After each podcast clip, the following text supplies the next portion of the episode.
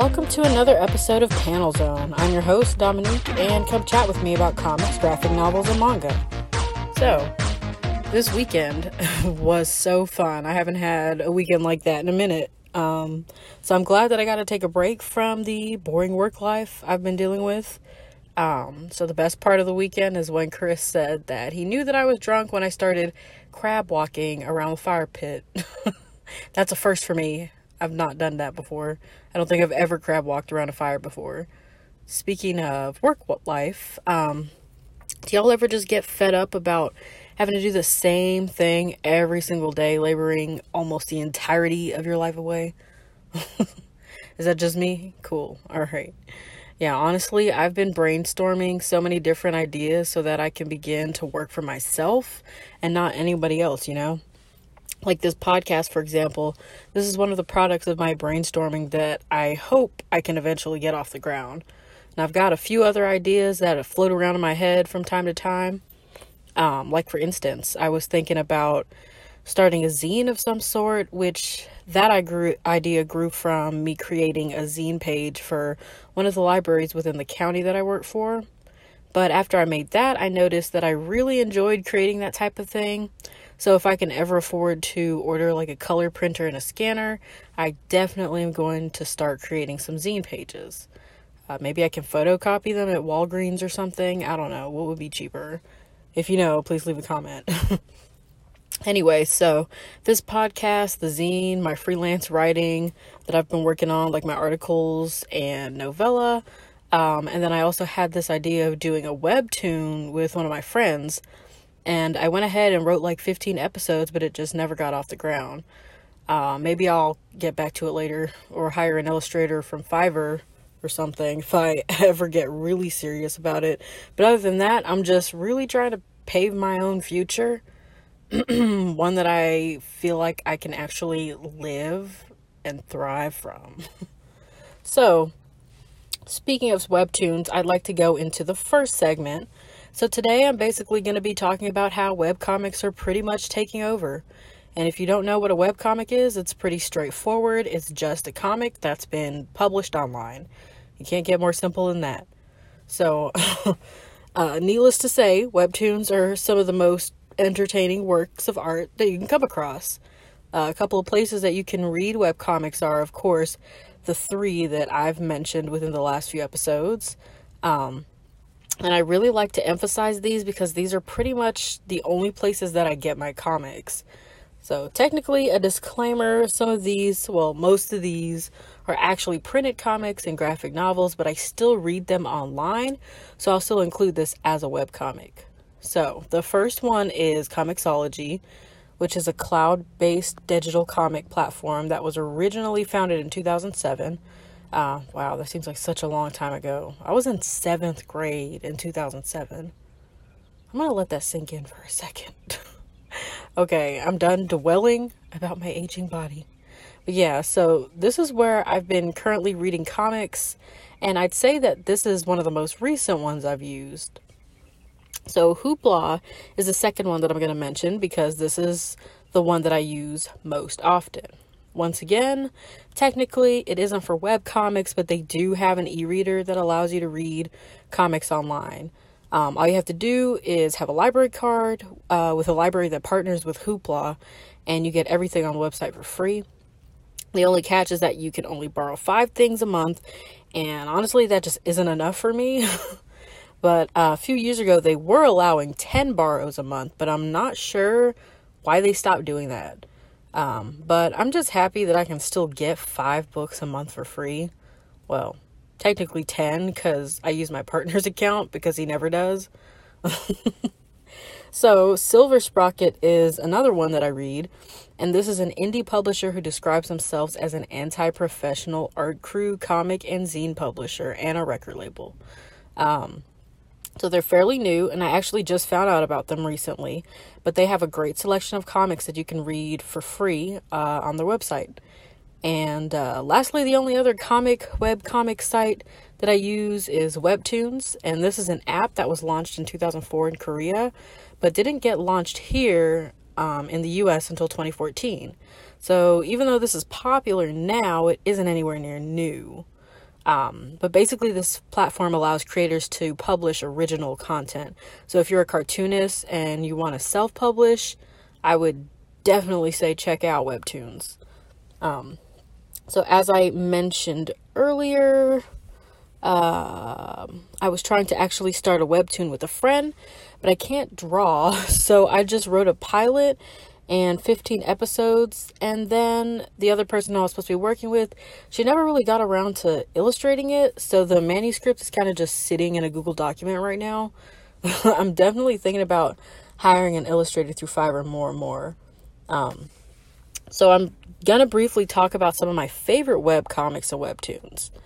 So the first one we're going to talk about is Crumbs by Witherling. This is a really good webcomic that's just like an absolute delight to read. I'm going to go ahead and just read you the official synopsis from Goodreads.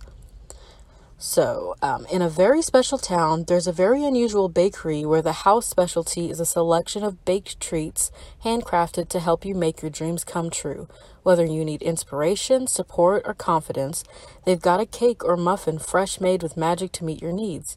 But for Ray, a quiet young woman with special powers of her own, the order is always the same, a hot tea with a delicious side of romance. So this was such a beautiful webcomic, and it definitely was one of those type of stories that just sucks you in from the beginning. And I believe that I spoke about this one last week. This is the second one. But this is something that I read last week, and it absolutely blew me away. It's called 1 Million Tiny Fires by Ashley Robin Franklin. And this is the synopsis on Silver Sprocket, and you can actually find the story here for free, so I definitely suggest checking it out. Fusing sexual intimacy with cosmic dread, this queer horror tale follows Brianna and Cassie, a couple in an isolated Texas farmhouse whose rural fantasy has soured into a tense nightmare. As I said last week, this is super trippy, and I have never read anything as unique as this comic. It definitely is going to take you by surprise, and I highly, highly suggest reading this. All right, so the next one is called I Don't Know What I'm Doing by Juanita Crooks. So I Don't Know What I'm Doing is basically a slice of life web cartoon about the everyday life of Juanita and her partner. I don't really have a synopsis on this because it isn't like a full story with a huge plot.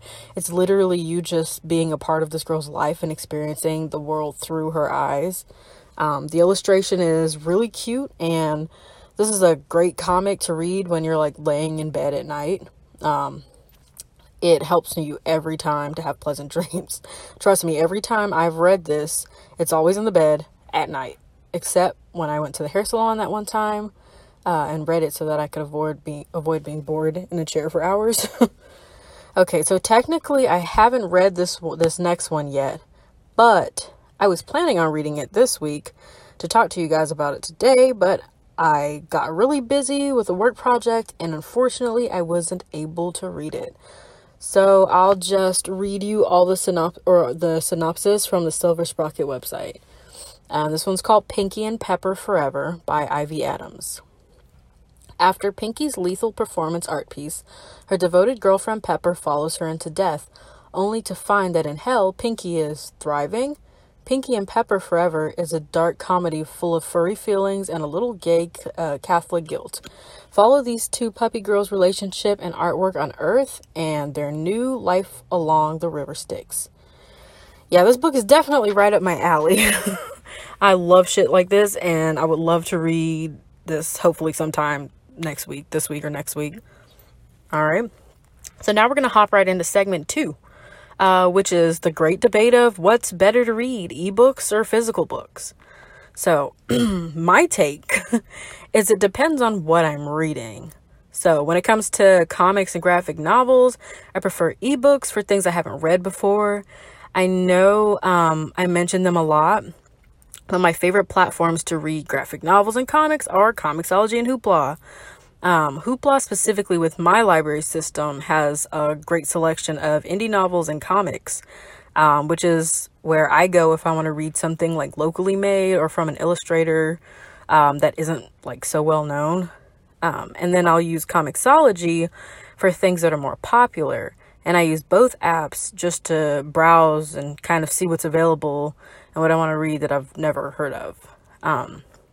So if it's something that I really like I'm in love with a book and I know for a fact that I'm going to read it over and over again, I will go out of my way to buy it so that I have a physical copy of it.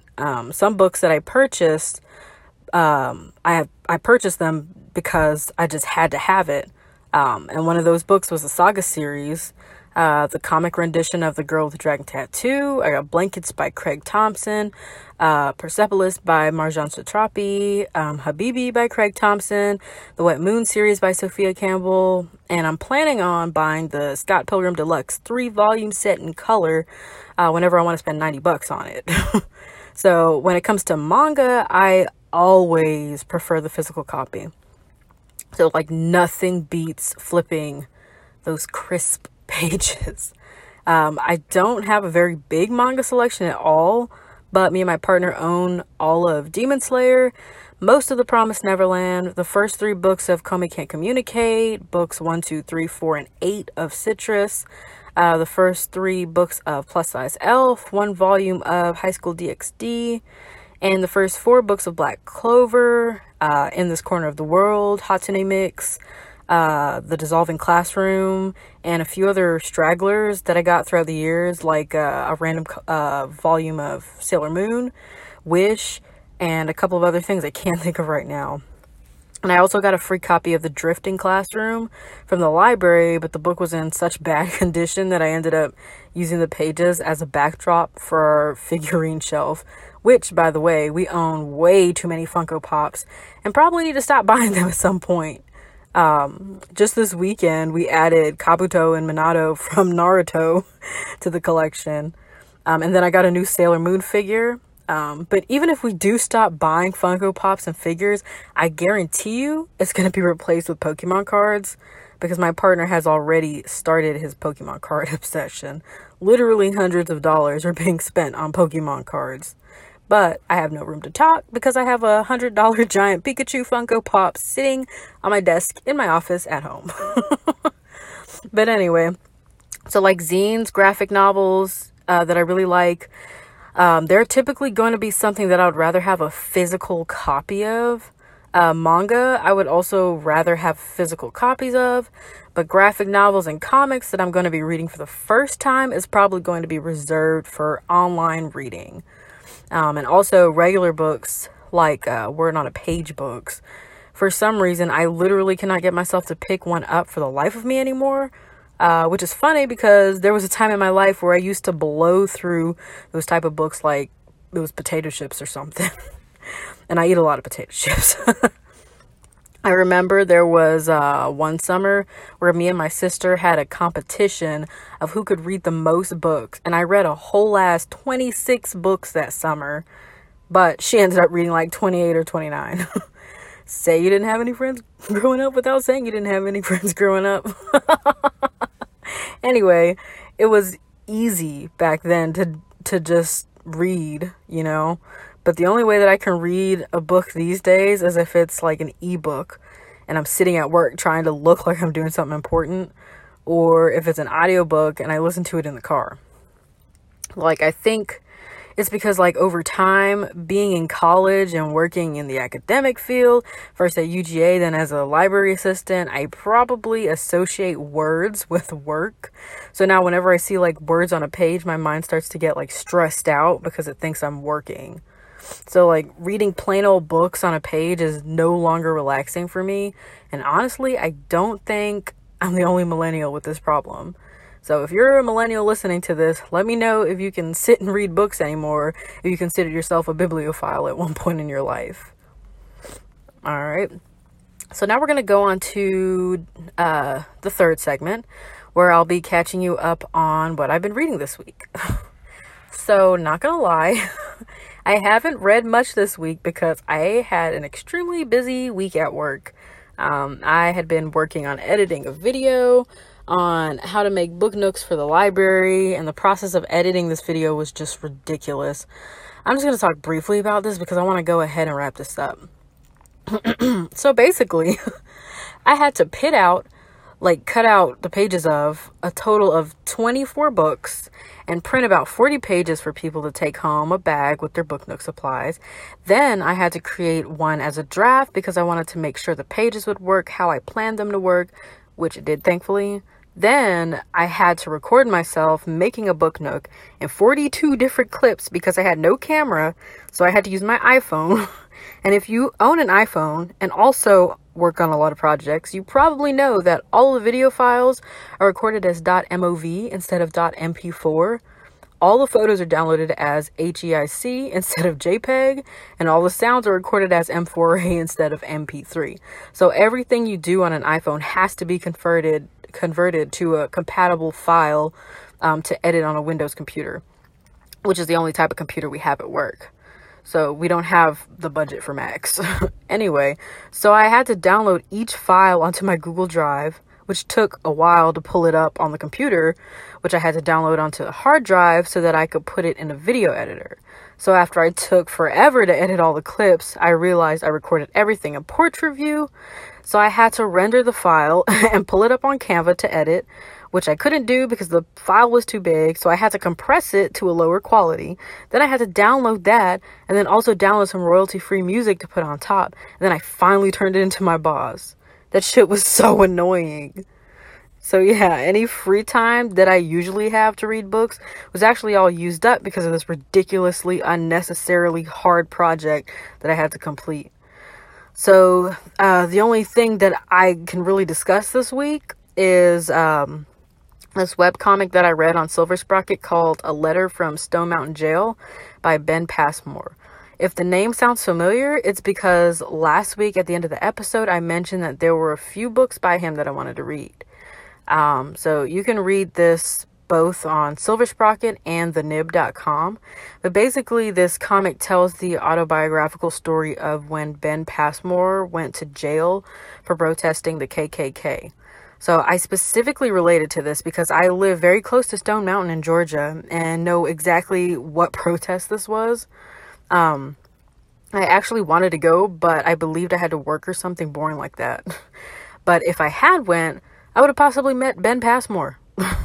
The characters that are in this comic was very accurate, very Georgia. There's a panel where he says, "In the end, jail wasn't so bad. It turns out that a youth filled with detention and institutionalization prepared me for sitting in a concrete room for hours." And then a thought bubble he thinks that's probably worth unpacking, which makes me think that he is going to tackle the issue of institutionalized racism by training black children for prison through another comic, which I really can't wait to read if he does or did. I actually never heard of him before I saw the books Your Black Friend and the second one, so I've been really interested in his work. And then also, I started Goblin Girl by Moa Romanova. But I can't tell you much about it because I'm literally on page 2. So I'll tell you about that next week. All right. And that's all for today.